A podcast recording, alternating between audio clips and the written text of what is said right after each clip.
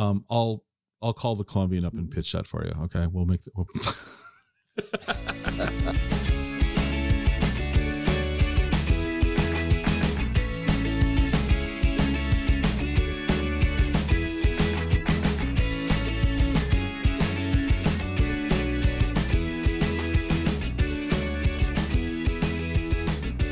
Welcome to the Exploring Washington State podcast. Here's your host, Scott Cowan. Well, welcome back to this episode of the Exploring Washington State podcast. My guest today is Micah Rice. Micah is the, well, your LinkedIn says you're the sports editor at the Columbian, but it also says that you're the news editor. So, Micah, why don't you tell my listeners about you? Let's just go that way. Current sports editor, former news editor, which actually is a bit of a misnomer. What I, what I actually did was manage the copy desk and kind of guide our transition from being grammar police and sticklers over style to more uh, managing uh, the content on the uh, the website. And so uh, uh, that okay. uh, after that transition, uh, I've always uh, loved sports, and when the opportunity came to rejoin my roots in the sports department there at the Columbian, I um, jumped at it. And other than that, just in in that perpetual wonderment of will this be the year the Mariners finally make the playoffs? Oh, you had to go there right away, didn't you? I I, I, I and I saw an anecdote yesterday. Obviously, uh, Sue Bird got an amazing send off uh, on her final uh, home game at with the Seattle Storm. I saw someone mentioned that between the Mariners uh, last making the playoffs, uh, Sue Bird managed to fit a 21 year professional basketball career in. that's that's painful. All right, yes. so we're gonna we're gonna stop. I'm gonna get your background, but let's let's talk Mariners for a second. Yes. Um, put you on the spot. Are they gonna Are they gonna make the playoffs this year?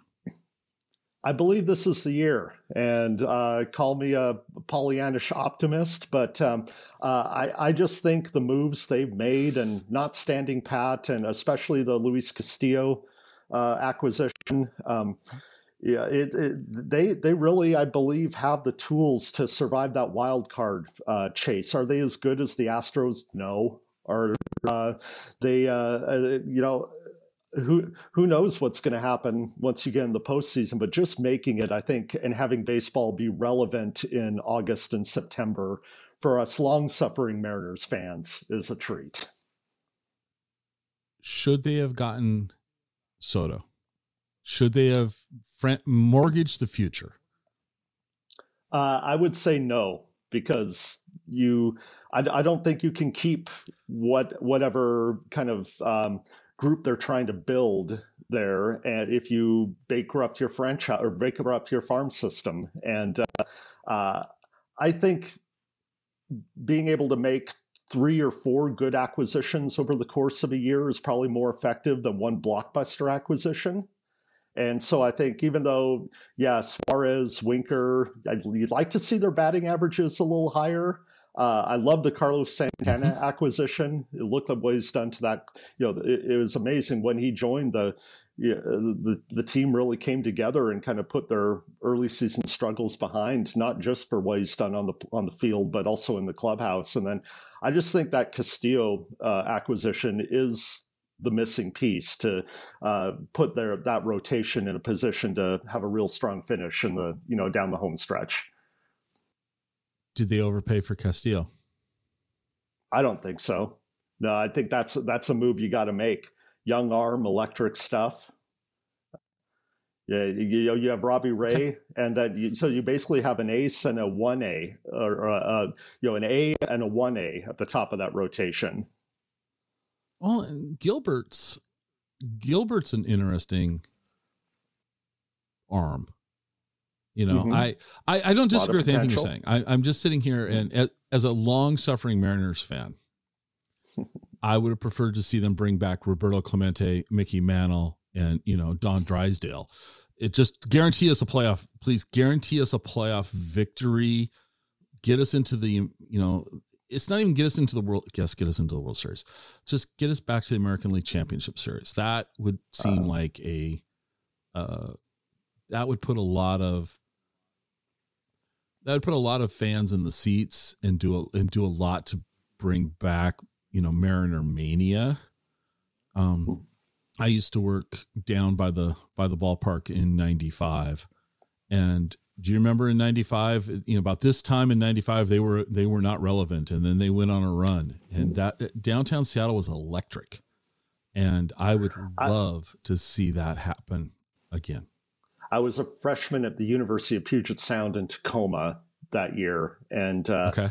i remember kind of momentum building and then uh, that yankees series uh, being in the basement of uh, the dormitory i lived in at my freshman year with probably about 20 other people. And when uh, Edgar hit that double and Griffey comes tearing around third and slides headfirst in and they win, mm-hmm. it, it, it, was a mosh pit in front of the television down there. I've, I've never yeah. you know, seen a team kind of captivate uh, a, a, community like that Mariners team did. And obviously, you have the Seahawks that kind of followed that, and and uh, when, when they were winning Super Bowl or the Super Bowl, it was uh, you know they captivated the whole. But but that was the first time I had really experienced that, and so uh, I, you know 20 plus years of hurt after that. I mean, it's just the price to pay for getting hooked at that age. No, we've we've paid way more. I mean, it, what really hurt was in 2001, 116 wins and then and then out. That that was yeah. that was bitterly painful because that was an amazingly yes. talented team too. Anyway, well, like I warned you, we kind of go down rabbit holes when we have these conversations. So, what we were trying to do is find out a little bit about you, and now we've talked about the Mariners. So, you went to UPS. Where did you uh, before UPS? Where did you grow up? I uh, grew up in Eugene, Oregon. Uh, so, okay, obviously, uh, uh Northwest guy, full and through and through. Um, uh, once I Eugene was a great place to grow up following the Oregon Ducks. Uh, uh, father was a professor at University of Oregon, uh, ran the geology department there for um, a while, and uh, I decided I wanted to be rebellious and leave uh, leave the nest, and so uh, head up north to Tacoma, where. Um, it wasn't long before I figured out I wanted to go into sports journalism, and the I believe it was the end of my sophomore year, maybe beginning of my junior year. The News Tribune had uh, an opening for a part time uh, position and kind of just answering phones and you know taking scores in their sports department and uh, got in there and um, it's like it wasn't long before my uh, uh, opportunities at the newspaper to write and and uh, uh delve into the reporting went up and my grades went down my senior right, so year, I, I kind of knew what I wanted. I kind of kind of okay. I wanted to do. so I got a couple questions out of all that. Sure. Oregon Ducks fan, and I probably should have disconnected you, but you know we won't. yeah, how you answer this question will determine if we'll continue our conversation. Did you like the old Oregon Ducks helmets with Donald Duck on them? Uh in retrospect, it, they kind of have like kind of a cool, funky kind of, you know, I, I don't know. I, I, get nostalgic when I see that. Everything is so polished okay. now with the, you know, basically being the Nike, they, they are Nike U and everything mm-hmm. is polished mm-hmm. and cool and uh, you know they they you know last time they played in the national championship game they didn't have any green and yellow i believe they wore like all white on their and uh, mm-hmm. so yeah it's kind of a someone who grew up watching the oregon ducks in the mid 80s and late 80s and remember when them making it to the Independence Bowl in Shreveport, Louisiana, w- was enough. That restaurant, I believe they had a, a nice restaurant, the Oregon Electric Station, and they for years had the front page of the Register Guard framed of the Oregon Ducks making the Independence Bowl. and now now you look at what the standards are and and it's you know right basically rose bowl or bust or uh, you know a, uh, compete for a, yeah. a, conference championship every uh, every year hopefully but uh, uh, it used to be where just you know bill musgrave taking them to the independence bowl was a huge deal okay I, I i so i I grew up in Washington. I grew up in Tacoma. I went to Central, so I can root both for and against the Huskies and the Cougars, depending on you know how what what bandwagon I wanted to jump on. But I I'm not a big fan of either school. Like I don't bleed crimson or purple. Just I I, I appreciate them because they're the local teams. But I just remember Oregon having this kind of I don't know what the word is I want to use, but just I I appreciated them when they were wearing the the Donald Duck helmets. I don't enjoy this never ending smorgasbord of uniforms that they come out with that are so you know it, it doesn't look like football to me anymore. It, it, and i'm old i guess but i i like their helmet with the o on it. I do i do the helmet's okay but i wish that they would go back to the duck once in a while. I just wish they would pay tribute to that. All right. That was question number one. Question number two mm-hmm. Do you remember the first article you wrote for the Tribune? Believe believe it was covering a basketball game at uh, Foss High School, I okay. believe. Okay. That might have All been right. it. Um, uh, I started off basically doing uh, high school sports, which at the time was kind okay. of like, oh, that that's how you pay your dues, and maybe eventually we'll let you go up and help out with uh, the Seahawks coverage or the Mariners coverage, and and things mm-hmm. going full circle. Uh, now, uh, with us being sort of a, a locally focused uh, sports department and locally focused newspaper here at, at, at the Columbian in Vancouver, high school sports is a majority of what we do. So in a way, it's kind of come full circle with that. But I've always I've always viewed high school sports as yeah, you meet a lot of interesting people. You, you, you don't run into some of the, the roadblocks and the, the egos that you, you find at, at some of the professional levels. Um, you know, you get great access to, to coaches and, and kids. And really, these are the kids that are on the front line of representing your community. When you you go to a gymnasium or a high school football game, you know those are, those are the people that that live there and and are invested in the community and and putting their best foot foot forward. And so when we have a team that makes a run to the state championship game in football or any other sport, it, it's really kind of a neat energy to kind of piggyback off of. So um, uh, yeah, I would, I would say. Uh, uh, seeing high school sports sort of evolve from the you know the late 90s when i first got into this industry to now has been kind of an interesting case study and in, just how society and sports develop. But uh, uh, there, there, there's kind of a purity of, of it that I, I always like. Okay. So once you, you graduated from ups um, where was your first job uh, I actually uh, got hired down here at the Columbian in, in Vancouver uh, two weeks before finals at uh, University of Puget Sound my senior year. So it was a, okay. an interesting two week window where I would come down here, show up to work, and then uh, commute back up north to take a final. I think I had to do that with two or three classes. So uh, I was like, okay, I, I better not blow these finals because kind of uh, uh, the the job I have down here is contingent upon me me being a college graduate. college a, graduate, kind of. All right. so uh, uh, don't screw this up. what was your first position with the Columbian then?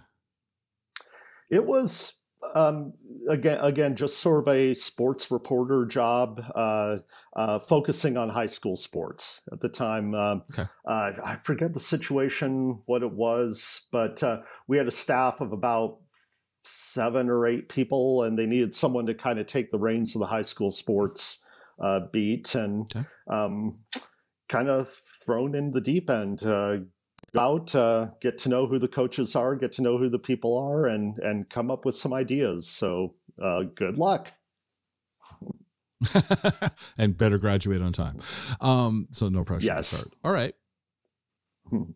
So the for for the for those of us like myself, but um, I'm I'm hopeful that if I ask this question, there's others out there that would like to know the answer too. Can you walk us through what the newsroom like what's the difference between a reporter and an editor? You know, what how does walk me through let me give you a scenario. It's Friday night and I, I don't know the high schools down there, so give me give me two high schools just played each other and you're you're you were to be the reporter for that game. Walk us through what you were doing. All right, let's let's just take uh, kind of the biggest rivalry that we have down in here: uh, Camas versus Union football. Both have won state championships in the last uh, uh five or six years. Um, yeah, they always play kind of at the end of the season. Uh, uh, let's let's say the games at Camas, which typically draws some of the biggest crowds uh, uh, of any high school team down here. You're going to want to get to that stadium uh, probably about two hours before the game. So if it's a seven o'clock kickoff, you're there at five. Um, uh, you know, there's probably already going to be a line waiting to get in. Uh, this is not the goal for every high school football game, but just picking kind of the uh, most exciting sure. example. Um, you get there. Um, get uh, get your roster, get your uh, stat sheet ready, uh, wait for the game, kind of um, you know just take it all in. Uh, thankfully, we keep a, a lot of stats uh, for high school football as the season goes along on our own, so we'll have a, a good idea who the leaders of, of each team are.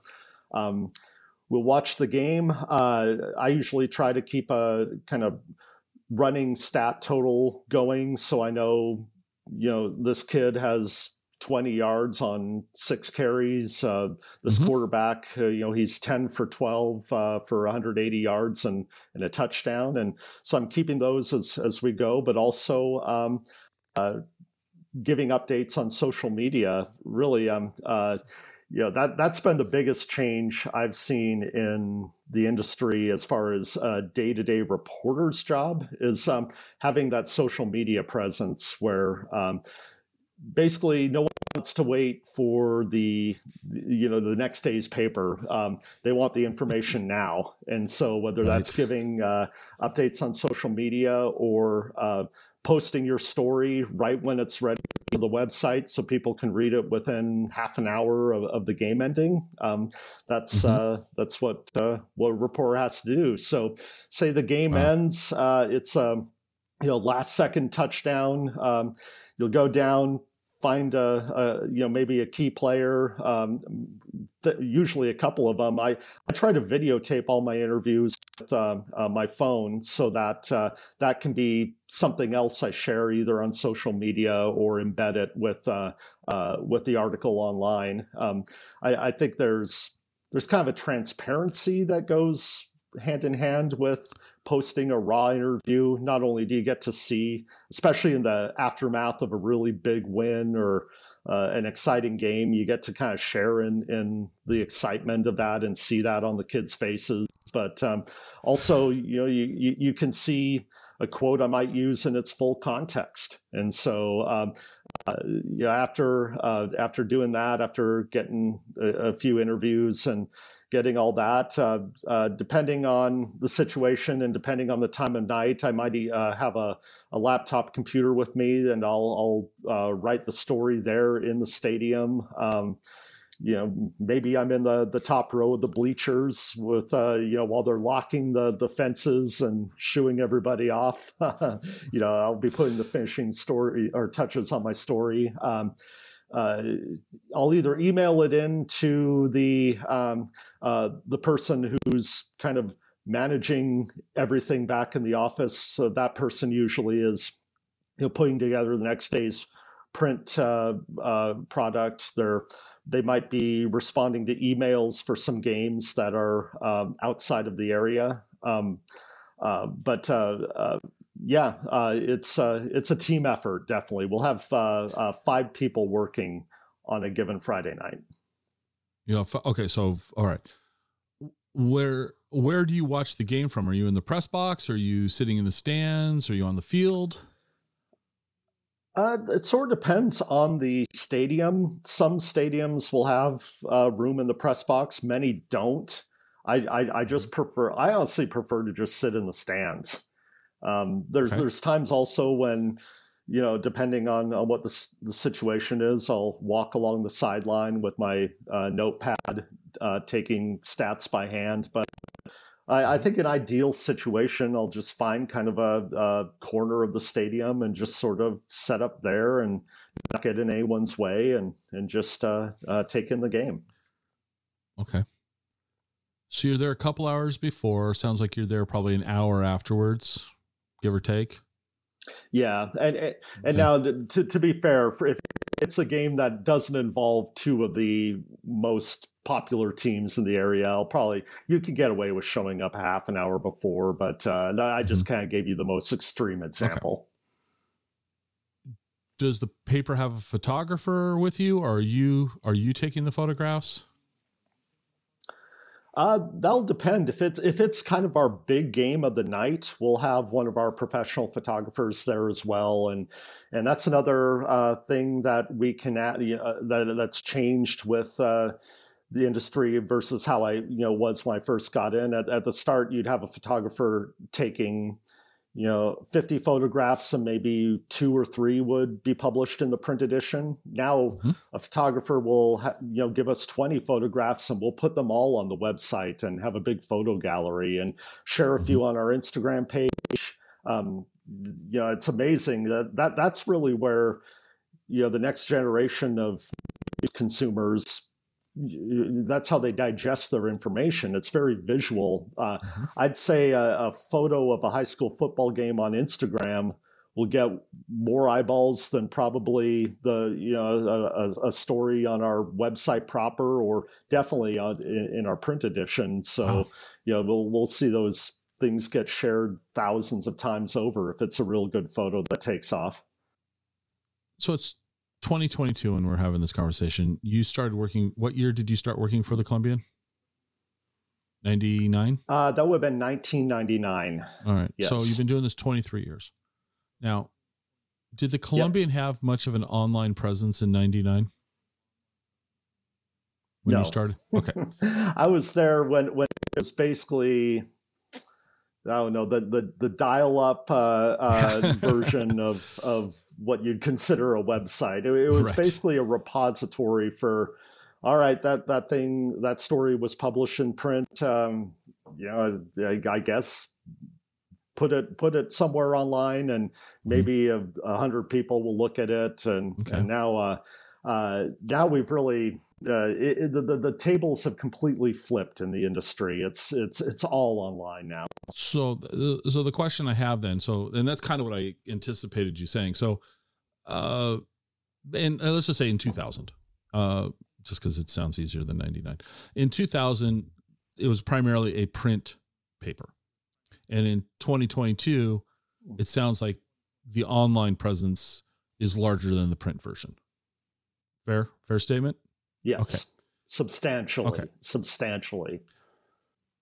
But for print, okay, so you can you can type up. You know, I mean, uh, you, you can sit in the stands with your iPhone really and type up an article or send something to Instagram instantaneously.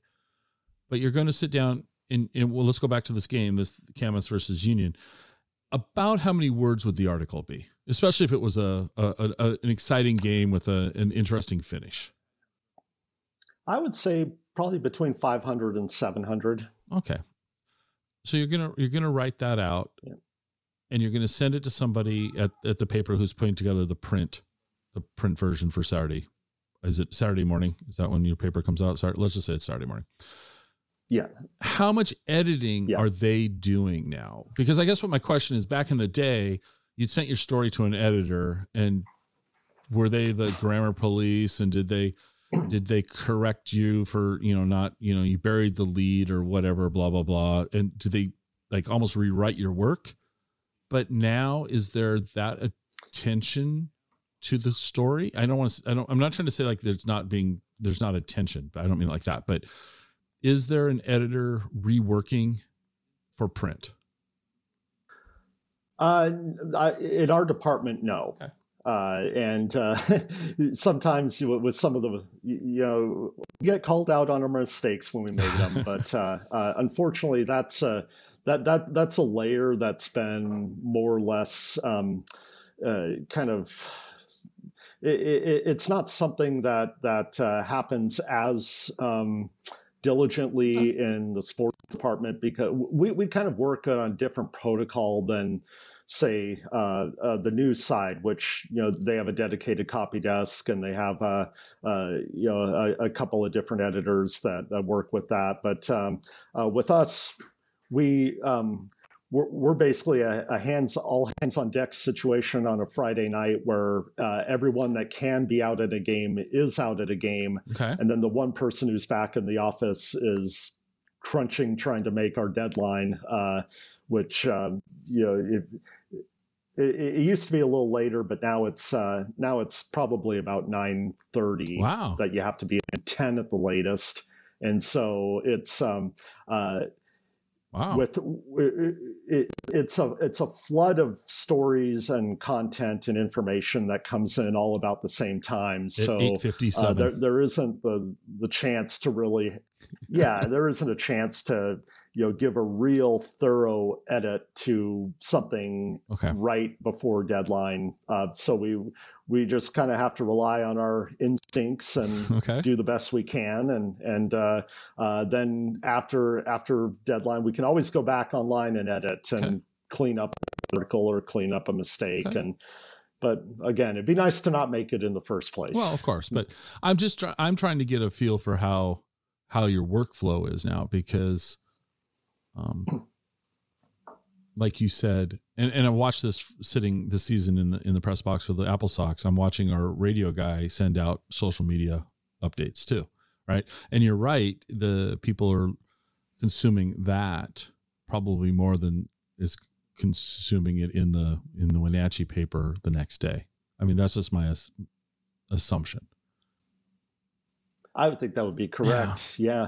I, I, would I would describe our workflow as um, it's uh, it's it it increases you know as the night goes on the intensity increases and it reaches a fever pitch right when our deadline is and then it takes a long time to wind down from okay. that uh, you, you, know it's apt we're probably there you know and, and then if you know, maybe we have a highlight video that we edit. And so um, uh, we're after the words are done, we'll be hopping on a video editor program and highlight uh, or put together some, you know, footage of the touchdowns we record with our phone and and uh, splice it in with some of the interviews that we've done. And and so it's not unusual for it to be well after midnight and we're still working at the newspaper at the office putting together that next day's wow. uh, content okay.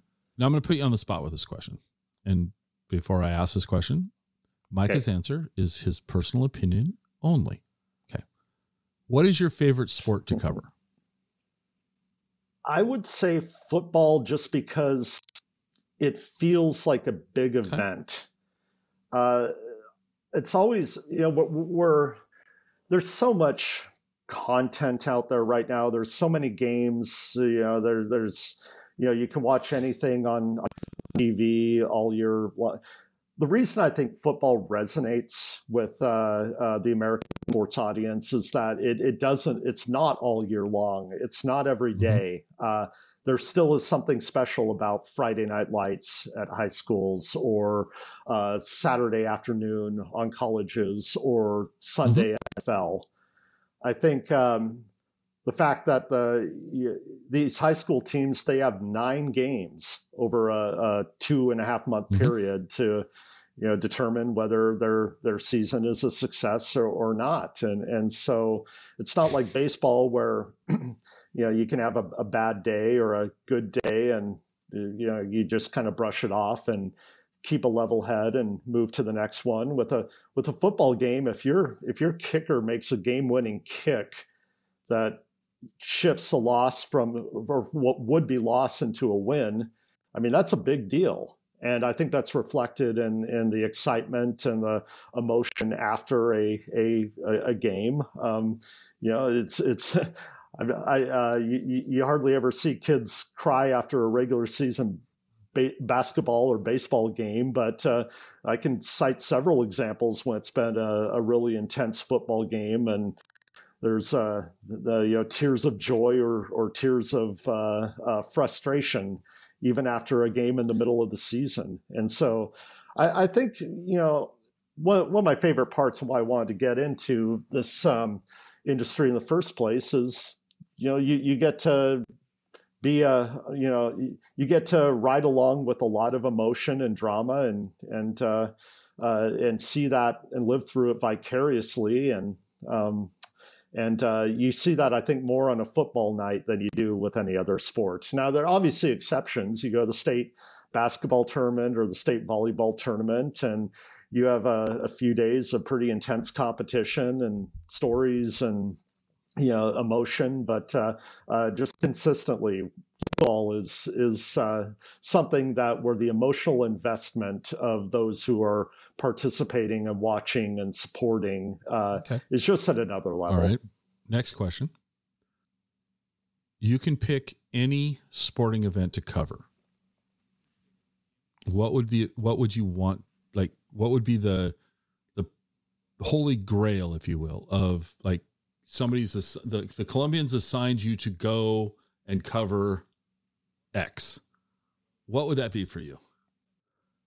Well, I think I've actually oh, okay. already done it. uh, we used to cover the Seahawks, not not not anymore, and so I was uh, I was down there at the ill-fated Super Bowl when uh, uh they did not give the ball to Marshawn Lynch at the one-yard line.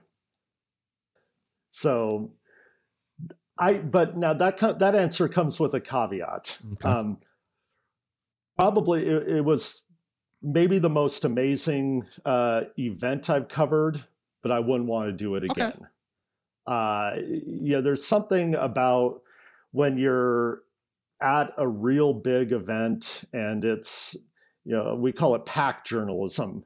You know, good luck getting any sort right. of exclusive quote or angle or or or uh, you know when when there's 50 people crowding around Russell Wilson right. you're not going to get you're not going to get anything that you wouldn't be able to get mm-hmm. by just watching the mm-hmm. event online and and uh, you know um, but I'm glad to have seen sort of the uh, uh, the spectacle of covering a Super Bowl and uh, just kind of how big and oversized and unusual and and uh, uh, just crazy so that is. But if I had to do that every year, I think I'd yeah, it, okay. it's not my cup but of tea. That's actually amazing though. You you you were able to cover cover Super Bowl. All right, so that that would have been your pinnacle thing. All right, uh, let me rephrase the question. Now that you've done that, what would you like to cover? Like, would you like to cover? Uh, I don't know, pro golf tournament. I don't know what what what what else would be fun for you, and not and not that high school's football. I don't mean it like that, but like you know, you got the unlimited budget. The paper's going to pay for you to go somewhere. You get to pick. What would now that... you're really off in fantasy. Now you're really in fantasy land. I know, I know. But we're gonna if we're gonna dream, we're gonna we're gonna make it completely unrealistic. But you know, the the paper says, Micah, you tell us, we'll send you. Where would you want to go? Oh, I'd like to do the Soccer World Cup. Okay. All right. Always been a big fan of international soccer. Um, okay.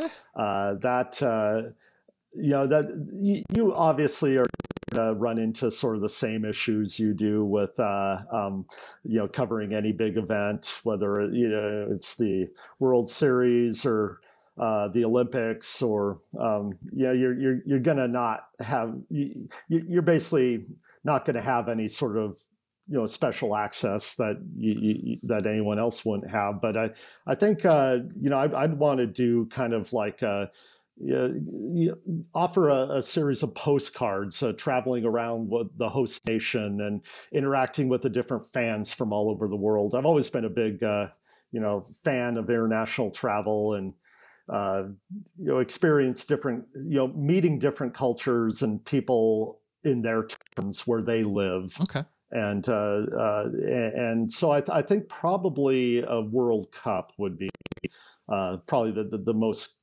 conducive uh, venue to okay, that. That's that's a very interesting. Uh, I like the angle of you know doing quote unquote postcards from the, the from the country. That's very cool. Um, I'll I'll call the Columbian up mm-hmm. and pitch that for you. Okay, we'll make. We'll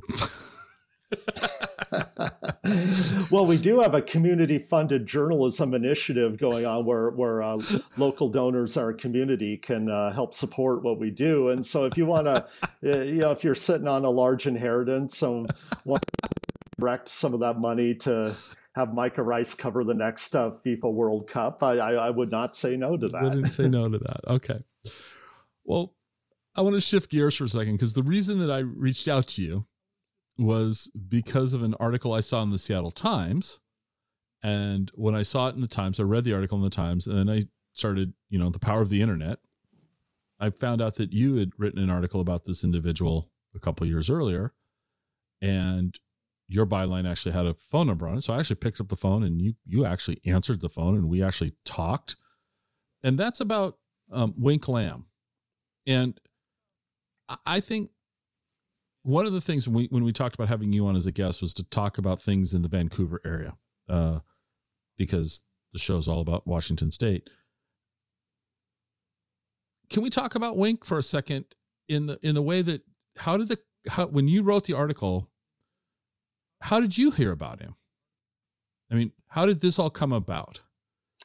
I think somewhat someone at the athletic club where Wink swims at uh, reached out and said, Hey, you might not know about this, but uh, there's a guy, he's 95 years old, and he's breaking all sorts of masters age group records in swimming. And so obviously, you hear about that, and so that's very cool. And and you, you, never know what you're going to get uh, with uh, w- when you haven't met someone before, especially someone at that age. Obviously, he's still you know has everything still pretty well together if he's swimming that well. And and uh, so it was a, I remember it being a fascinating interview. Um, uh, he just one little detail I remember he he had a, a, a little paper notepad and uh, you know he'd obviously had it for a while. The, the the pages were kind of a little bit off yellow from from age, and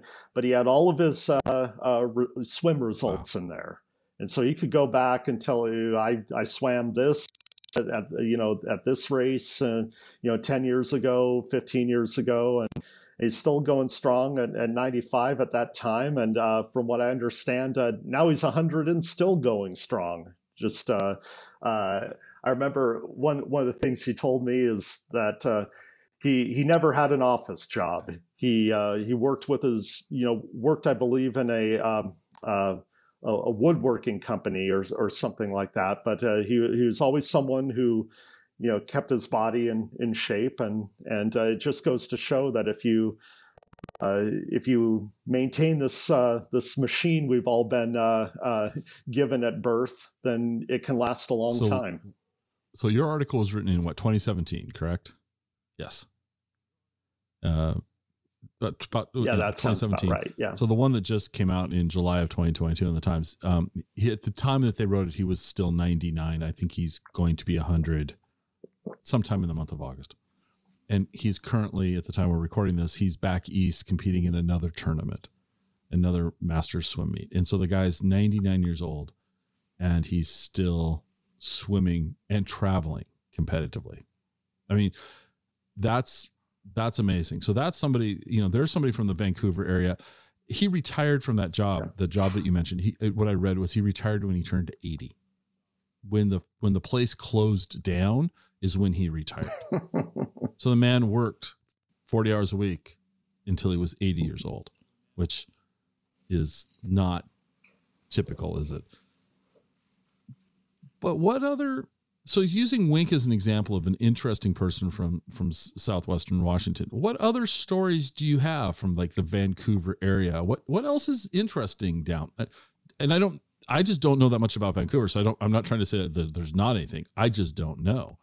What else is interesting down in Vancouver?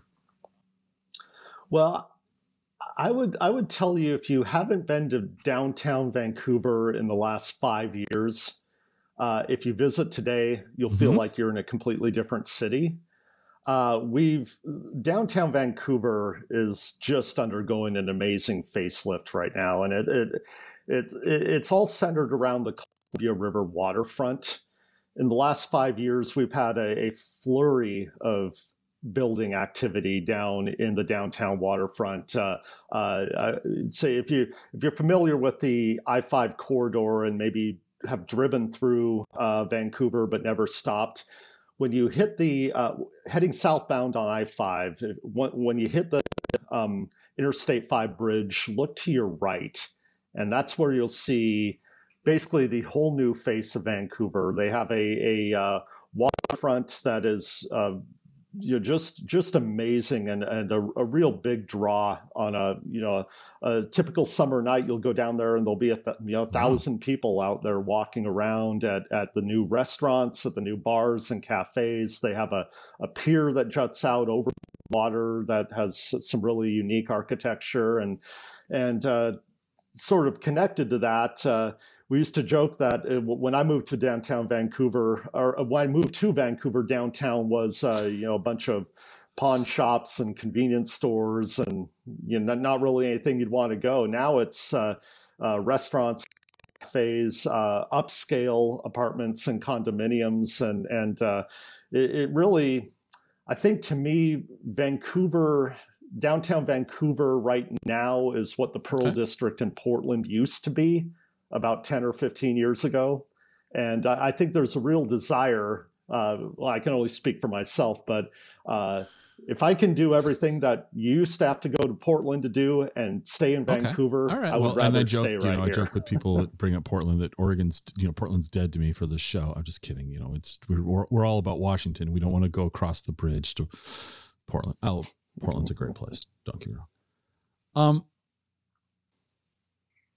Well, you mentioned restaurants and bars and all that. So, a question I always ask guests are, you know, I'm a huge, I love coffee.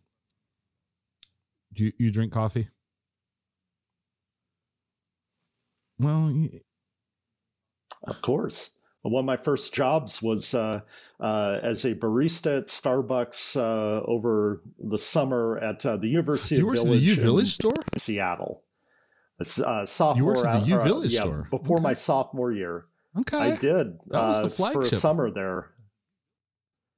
Back when they only had just one. Now I think they have like no, but that was the flag. now I think they have like what year three was that? there. Probably. no, that would have been ninety-seven or so. that would have been that's. I was. I was working for. I was in 1996, corporate at Starbucks then, and um, yeah, that was that was one of the the big flagship stores. There was one in uh, New York. It uh, that they. I was. I was in the IT department, and so when they were rolling out new cash registers and things like that, I there I had, had a small part in that whole thing, and um, the University Village store. Um, I just remember going in there, and they had a. Uh, oh, I think it was like a fifteen hundred dollar espresso machine. You know, it was a, a real, a real like not not like the little Starbucks espresso machines that you know you could put on your countertop. This was a, a two head, you know, like you could open a coffee shop espresso machine. I just remember, they sell those? I mean, does people buy them? But I guess they did. Well, please tell me this is the I still Okay. have, I, I'm still a little scarred from. It's, I'm still a little scarred from one thing that that summer. That was the summer that uh, Starbucks decided to debut their frappuccinos, which I don't know. Yeah, maybe, I'm a coffee purist, but I, I, I don't view that as coffee. And so um, uh, it was all the rage, new thing, sweet uh, coffee drink. Uh, I think it was pretty warm in Seattle that summer, so they, it really took off. Uh, having to make those things and just the the residual stickiness that, that got on all the equipment from all the sugar and brewing up the you know and having to I, I've never I've never gone back to being a fan of the real sweet coffee drink. I never was, but after that, I would never never attempt to be a fan of the sweet coffee drinks. It was like, uh, you know, kind of kind of like seeing uh, all that goes into making frappuccinos and the, the, the stickiness and the sugar content and the minimal amount of coffee that's actually in those drinks So I can- I uh, can- has stuck with me throughout my coffee drinking life. Number one, they never gave the stores enough space to Okay. make these drinks because they were wedging them, wedging the blenders in. Okay, so we know that. Number two, when, Right. when- at corporate, we had coffee coffee rooms on every floor, so we had espresso machines. I mean, it was it was a great place to work as far as if you loved coffee, and we had the you remember the the frappuccino mix came in those cardboard boxes, like kind of like uh, the same boxes that like oat milk comes in. Okay, did you ever read the ingredients? yes. So the stuff that we had the very first year. I might have. ma- So, so the number one ingredient. Now I know it's changed since then. So I'm, you know, I'm, but the number one ingredient. So there's two takeaways on frappuccinos that I have. Number one ingredient was sea kelp. I don't don't remember why. that. Sea kelp was the it's, number. a, it's a health yeah, food. it was sea kelp. Well, it's, it's it was a, it's a thickener. It's also a thickener. Yeah. So that was the number one by volume agreement. It was sea kelp, and the number the number two thing I took away was that there was more calories in a basic frappuccino than there was in a Big Mac. And then you would see people going and getting a frappuccino in the morning, one at lunch, and one at night. And those same people would not be caught dead eating three Big Macs in a day. You know, you just you wouldn't. But it was a coffee drink, so they would drink it. But the the one takeaway, so I I was um one of my past guests was Howard Behar, who was the international president of Starbucks. He's also the individual that got Starbucks to make to to launch Frappuccinos. So in my interview, he's telling the story about how how Starbucks down in California um, basically got this idea and from another coffee company that was basically their stores Starbucks stores were empty in the afternoons and this other places were packed. And then people started coming in going hey do you have those frozen coffee drinks? And no. And so one store manager kind of took it upon themselves to kind of develop this thing. And it turned out to be this thing that we call frappuccino.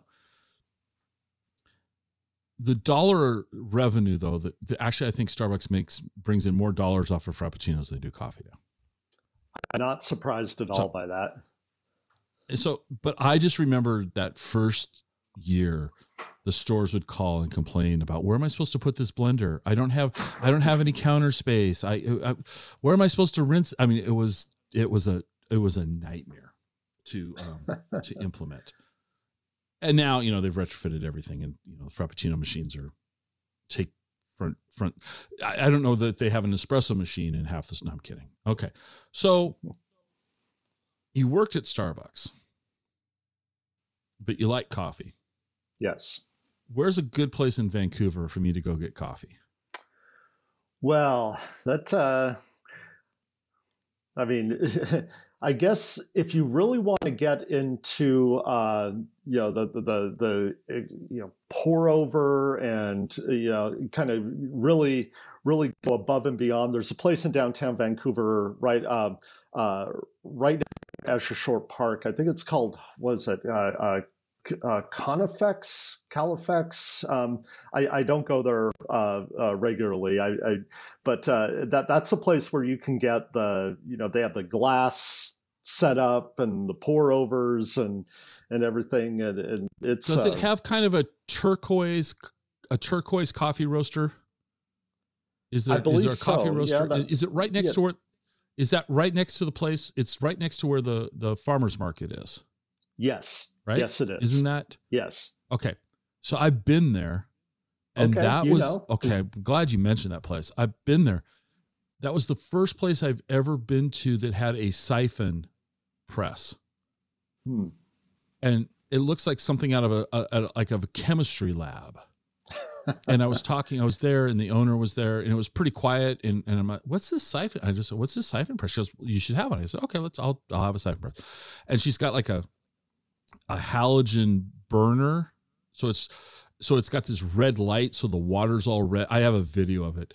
And I was just fascinated by this. That's a great coffee shop. Yep. That's, uh, I like that place. Yes. Um, they do a really cool, and they, they're one of the things, I don't know if you know this, but, um, their beans, their, their mission is to buy the beans from local, well, not local, but local roasters in in Central and South America, that, but women owned uh, coffee farms. So Excellent. The owners, she's doing her best to support woman owned uh, coffee coffee farms in, in Mexico and Central America. All right, that one. Well, how, since I've been there, I got to make you. I'll put you on the spot. Give me another one. Where might not I have gone? Uh, let's see.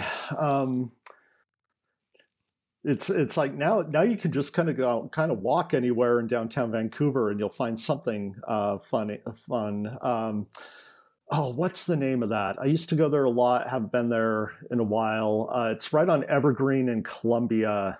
Um, let's see. I'll, I will find this. Just give me a second because I'm I'm gonna okay. hate myself for not uh, um, not getting this right. Um, well, that's one of the things. What I love about Washington State is that, honestly, no matter how small the community is, there's good to great coffee available almost everywhere. Um, there's some great yes. little, you know, drive-through places in the middle of nowhere, and there's amazing coffee shops in downtown Seattle that are like going to Disneyland. One of the places that's kind of fun if you uh, if you're north of downtown, um, it's a place. It's actually like in an old house. It's called Latte Latte Da Latte Coffee da. House and Wine Bar, and that's on uh, Latte Latte Da. Okay, it's on uh, 39th Street, and uh, uh, that yeah, you, you, they have it set up to where I mean it is uh, an old house basically, okay. all right, and so you would uh, you you could go in there and and uh, it's pretty chill vibe. I remember, um, okay. But uh, uh, yeah, if you if you want something that's a little bit different than your standard just downtown you know coffee bar that would be uh, that would be a place uh, on 39th and that that puts you near to the Lincoln neighborhood and and the Shumway neighborhood and and some of the areas that uh, uh, you know, it's kind of got a cool character these old houses built in in the World War II era with the hidden bricks you know hidden brick company supplied a lot of the material for a lot of the old buildings in downtown Vancouver and so you see a lot of those style of houses and uh, uh, yeah, it's it's a good jumping off point for kind of uh, exploring north of downtown. Okay. One of the things, circling back to kind of being a newspaper person, one of the things that's hmm. stylized is newspaper people have places to go. What I'm thinking is like up in Seattle. Did you ever go to 13 Coins? Did you ever when you were at the UPS? Did I you don't. Ever? I can't say I did. Okay, no. so thirteen coins was right next to I think it was the Seattle Times, and so reporters would gather there because it was open twenty four seven. They'd have a drink in the bar. They'd eat. They'd talk. They'd gossip. You know, do all these things. It's quote unquote stylized. You know, newspaper people do. Just like there's places where you know coffee shops that cops like to go to and all that stuff where's a great place in Vancouver that's close to the paper that you like to go grab a bite to eat? Using that kind of as our thread. Is there a, you know, off the beaten path sort of place? I would say, and, and I, I, I, yeah, I, I, wouldn't say that it's uh, you know there, that there's a newspaper place because it, it's more yeah, it, it, things changed a lot when COVID happened, and and. A lot of the, the the the staff started to work remotely, and and uh, it's you know and, and plus to be honest you know it, it, used to be where i was you know in my 20s and young reporter and uh, the other young reporters would go hang out and then i joined management and and now i'm kind of the old stodger and and not not the cool guy that right. gets invited to hang out with the young reporters and okay. that's fine with me but uh, uh, but but if you if you want you know a place that i like uh, uh it's um uh, there, there, there's a taco sh- uh, place in downtown Vancouver called Little Conejo, which Little means Conejo. little rabbit. Okay. And uh, the, yeah, and that is uh, I I think that is just fabulous for you know having you know, some good flavorful street tacos in downtown Vancouver. But um, but but yeah, it's a you're making me wax nostalgic when I used to, you know, it would be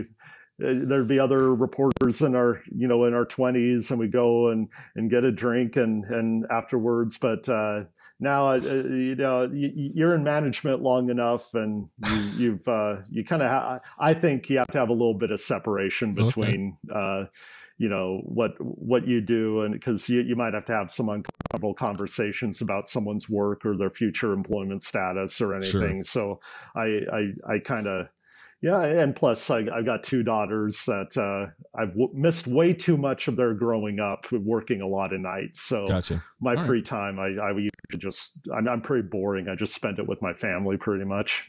well, you you brought up another topic that's near and dear to my heart, and that's street tacos. So, uh, what do you recommend there?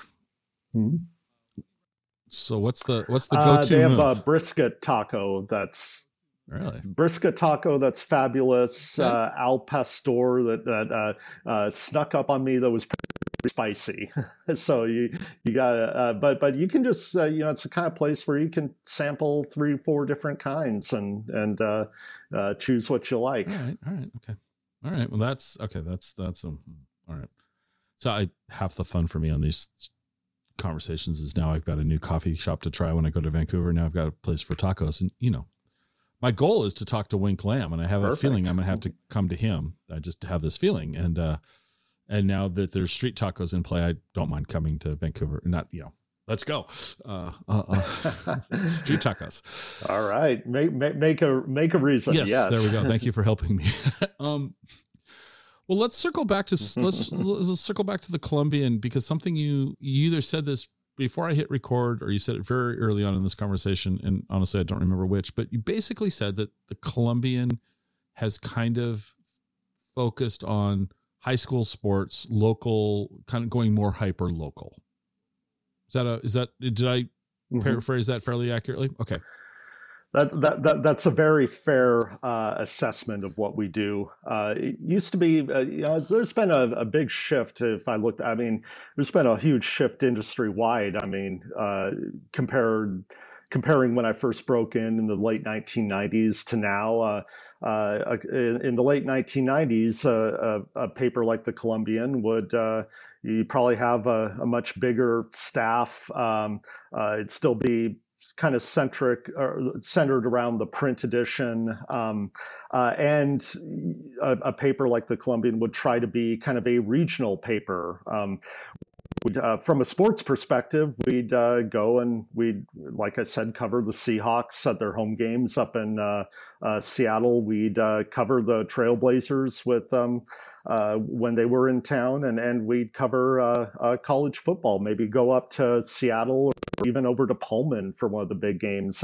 for a not news. Um, uh, or, or, for a, a non-sports uh, story, like say uh, uh when the, the, the new Carissa uh, ran aground near Coos Bay, one of our reporters went down okay. there and uh, would you know be on the scene for that. Um, now, as revenues have dwindled across the the industry and as you know the internet has kind of changed how people gather their information now there, there's no point in you know me going up to a Seahawks game when anyone can go online and read you know everything that the Seattle mm-hmm. Times does that uh, ESPN does you know what is that the best use of a local newspaper's resources to just kind of cover the same ground that uh, you know, a, a, thousand other people are. And so what what uh, what we've done, and I think to very successfully, is what are the stories in our community that aren't getting mm-hmm. told? Mm-hmm.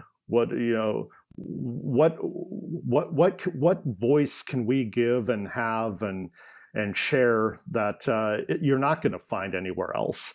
And so I think you've seen the pivot, um, you know, across uh, uh, across our company within the last ten years to really focus on what's going on in Southwest Washington and in particular Clark County and.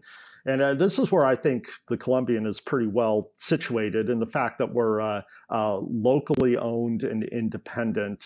I can just name time after time in this industry where a, a local newspaper has been bought by a chain or a, a hedge fund and uh, people with no investment in the in the local community who basically just look at it like an asset and so the newsroom gets gutted and uh, reporters burn out and and uh, yeah and that it be, that leads to basically an information desert in in some of these local uh, communities where you don't have an engaged and vibrant local news source. But uh, you know, the Campbell family has owned the Columbian for hundred oh, wow. years, and uh, you know, we everything is you the, it's owned by people that have you know are, are, invested in the in the community, that love the community, that have relationships in the community. Um, uh, and uh, uh, the, uh, you know you, you don't have to convince a hedge fund manager that it's worth uh, putting resources into uh,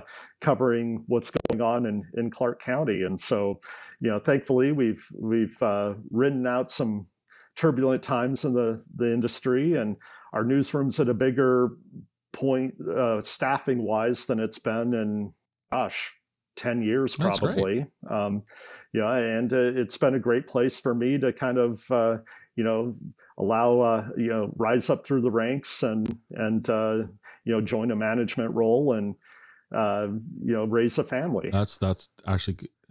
It can, it can still be done in local journalism, well, that's, believe that's it or great. not. I, I love that because you know we you know if you believe everything you read, you know local media is dead. You know blah blah blah blah blah. And I think I told you the Wenatchee paper. You know it's cutting down its number of days of, of publication and my mother doesn't you know she wants to she doesn't go online. She wants to read the paper. And now my mother's generation is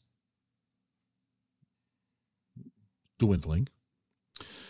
Um, i still think there's something enjoyable about picking up a paper and reading it. I, you know i tend to read more in the paper than i do mm-hmm. if i'm on the on that I would read more of the Columbian if I had a copy of the Columbian in my hands than I would if I was on the Columbian's website just picking and choosing headlines that seemed interesting to me based on my interests. I don't know why, but that's the way I am. Sure. What? Well, I, I, mean, I mean, unfortunately, we're kind of the exception and not the rule in that we are right. locally right. owned and independent. It, uh, I, I think what the kind of what you had mentioned about, you know, the state of, you know, other other papers that maybe are are owned by a chain. It's, uh, uh it's a little bit more right, bleak, right. in my opinion. Putting you on the spot.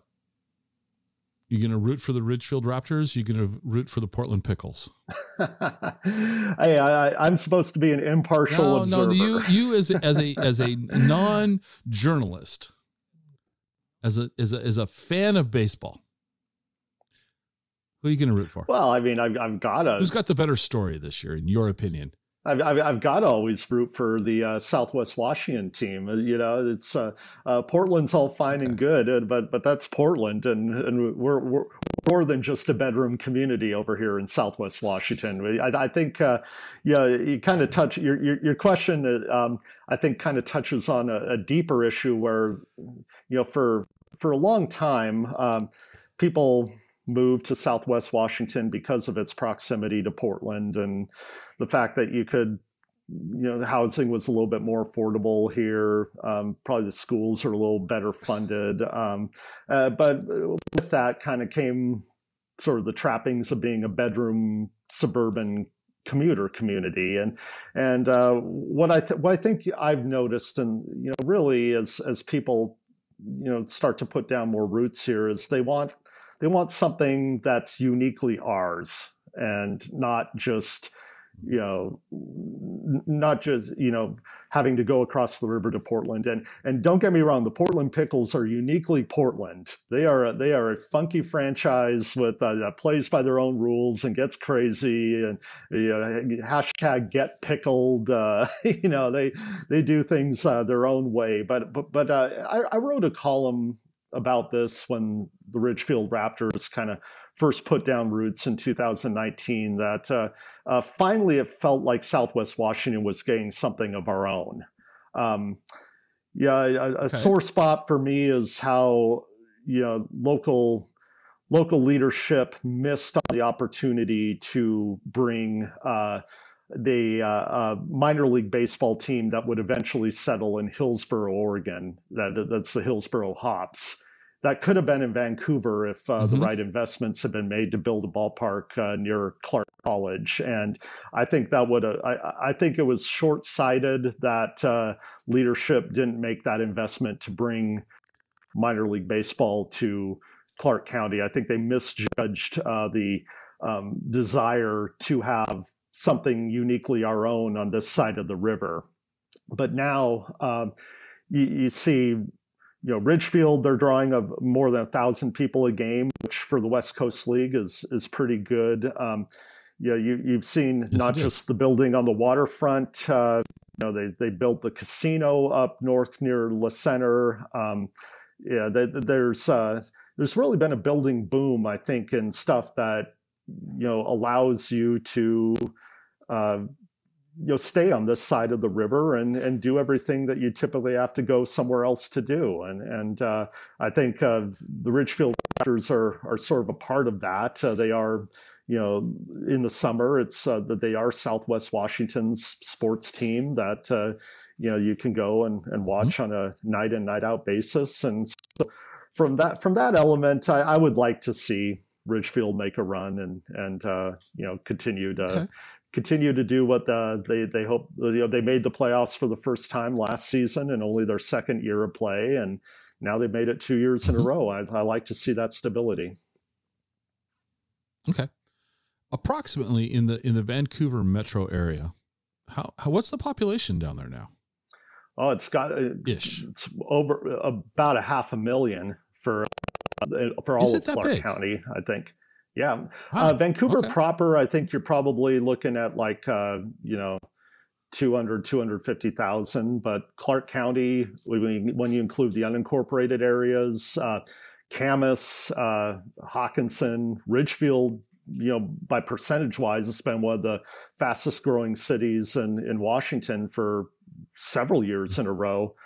Uh, now, with that comes some downsides or down downsides. We've lost kind of a, a little bit of our rural uh, charm and character that uh, people remember. I, I can't mm. count the number of you know dairy farms and berry farms and fruit orchards that have now been turned into you know fields of half a million to a million dollar homes.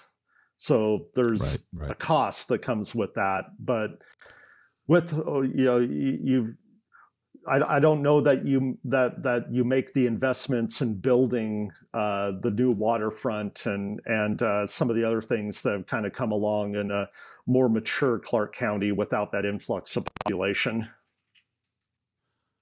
You kind of alluded to this earlier, but I'm not going to let you off the hook. Um, you, you said you're kind of a boring guy and you hang out with your kids. But when you're not writing, when you're not working for the paper, what do you guys like to do for fun in and around Clark County? Well, uh, training for a triathlon, so that uh, oh. you know that that I, I like that because with running and biking, you you really get to kind of see see the parts of the county that uh, you you normally otherwise wouldn't. Um, you know, eh, but okay. see them at a level that you, you don't you don't really get when you're in a car. You know, it's a, you get a whole different set of space and and time when you have to get to a place or you go on a, a route uh, on your own power and not on a not inside of a vehicle. Um, yeah, and and then uh, uh, but um, other than that, it's just uh, you know we we uh, you know we'll we'll watch uh, whatever show is you know the girl our, our girls are interested in. you know, we our, our, my oldest daughter is kind of looking at you know having interest in becoming a lawyer. So our our, our uh, show that we're really into now is Better Call Saul on AMC. no, no. To, to to be fair, she doesn't want to be a Saul Goodman type of lawyer, but just the whole you know legal profession. She oh. her, her, her, favorite her favorite thing she did when uh, when when schools kind of uh, went all remote is join the mock trial team.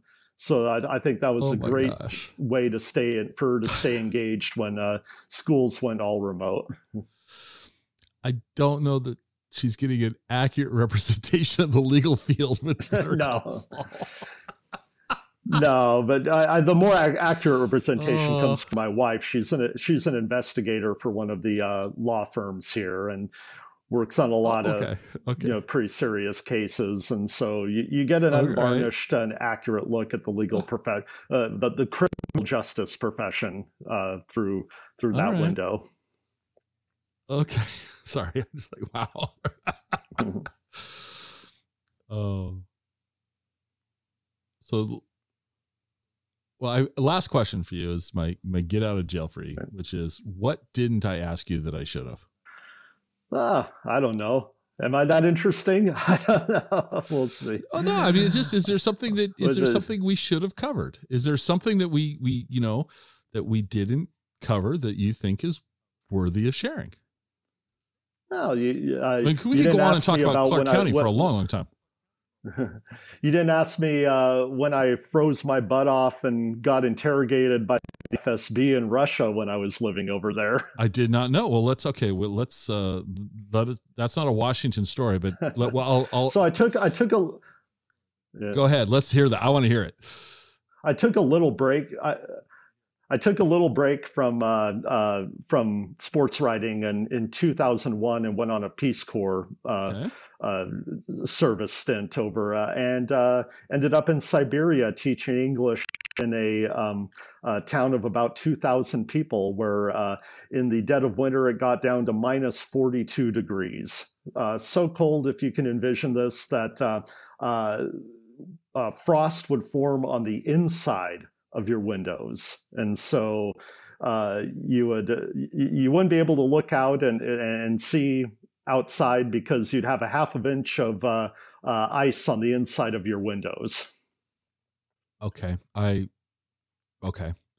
Uh, yeah, that's cold. That's, that's inhuman. Yeah. Wow. Okay. Well, what was it like there during the summer?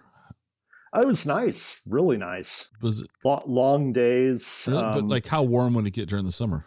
I, you know, it would consistently get up to about eighty. Oh, uh, geez. Okay. We're probably. I was probably at the same degree north as probably Anchorage, Alaska is, okay. Okay. and uh, but the, the, the the difference being that Anchorage is right on the sea. Uh, where where I was was if you look at a map of Russia and put your finger almost smack dab in the middle of the country, that's uh, that's where I was, probably about a 100 miles from a, a, large town called Krasnoyarsk. And so um, uh, there, when you're in the middle of the continent like that, you can get some, you know, you, you, you get real cold winters and somewhat warm summers. Now you mentioned you were being questioned.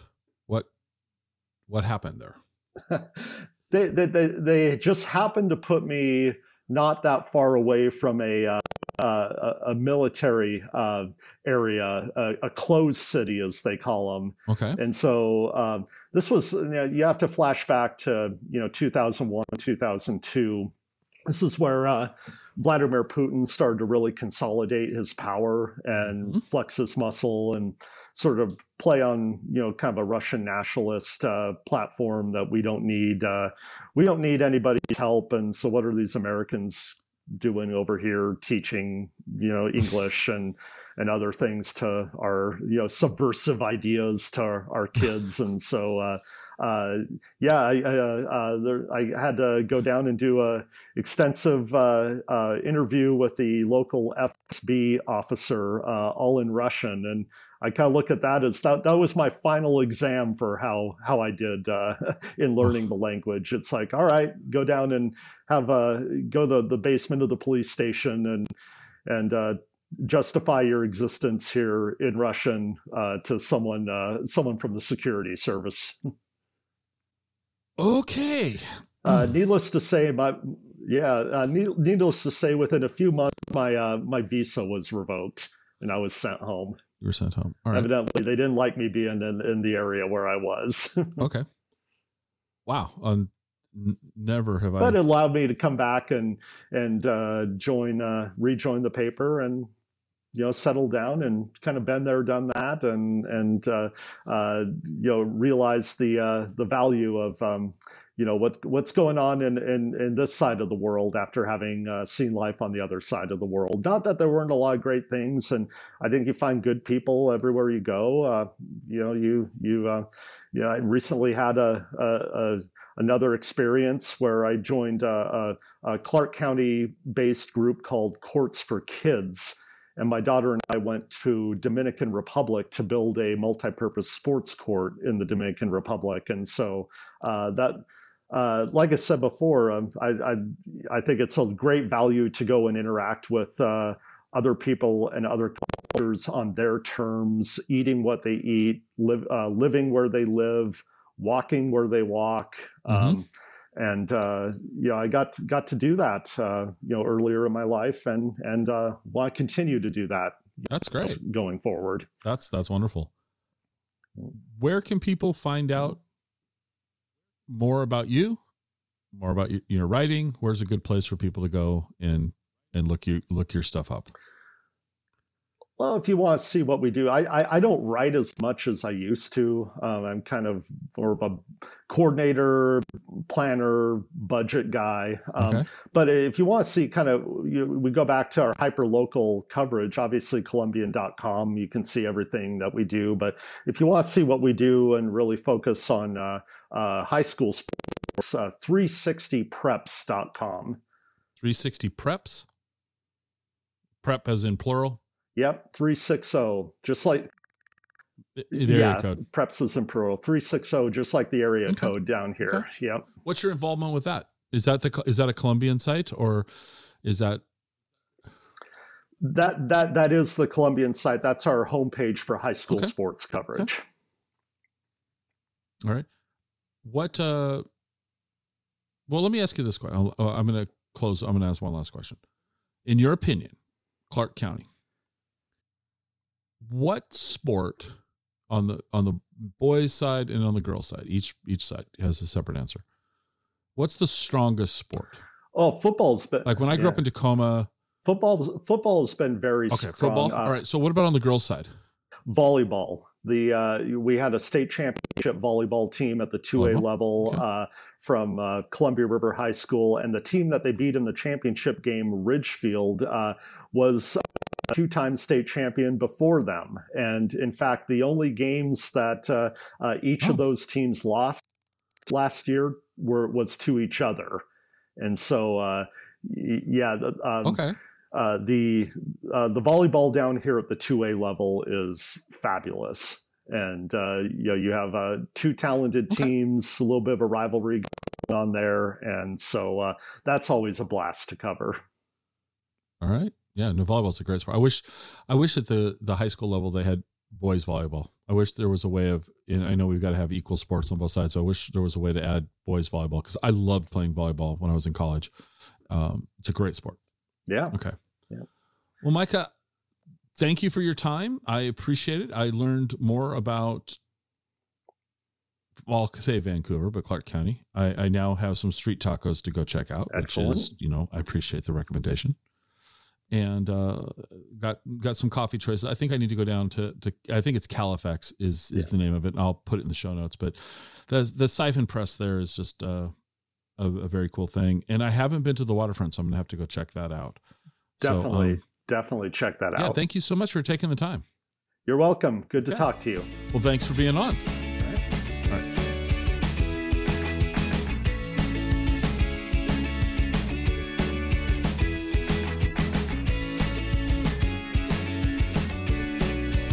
Join us next time for another episode of the Exploring Washington State podcast.